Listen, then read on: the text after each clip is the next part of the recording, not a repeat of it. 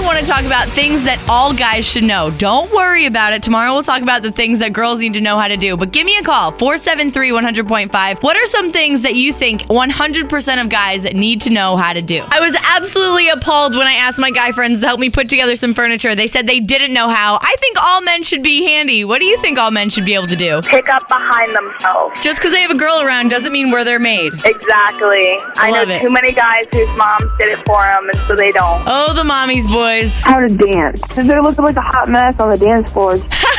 They either need to learn how to dance or know how to sit still and let us work it. All guys should know how to cook.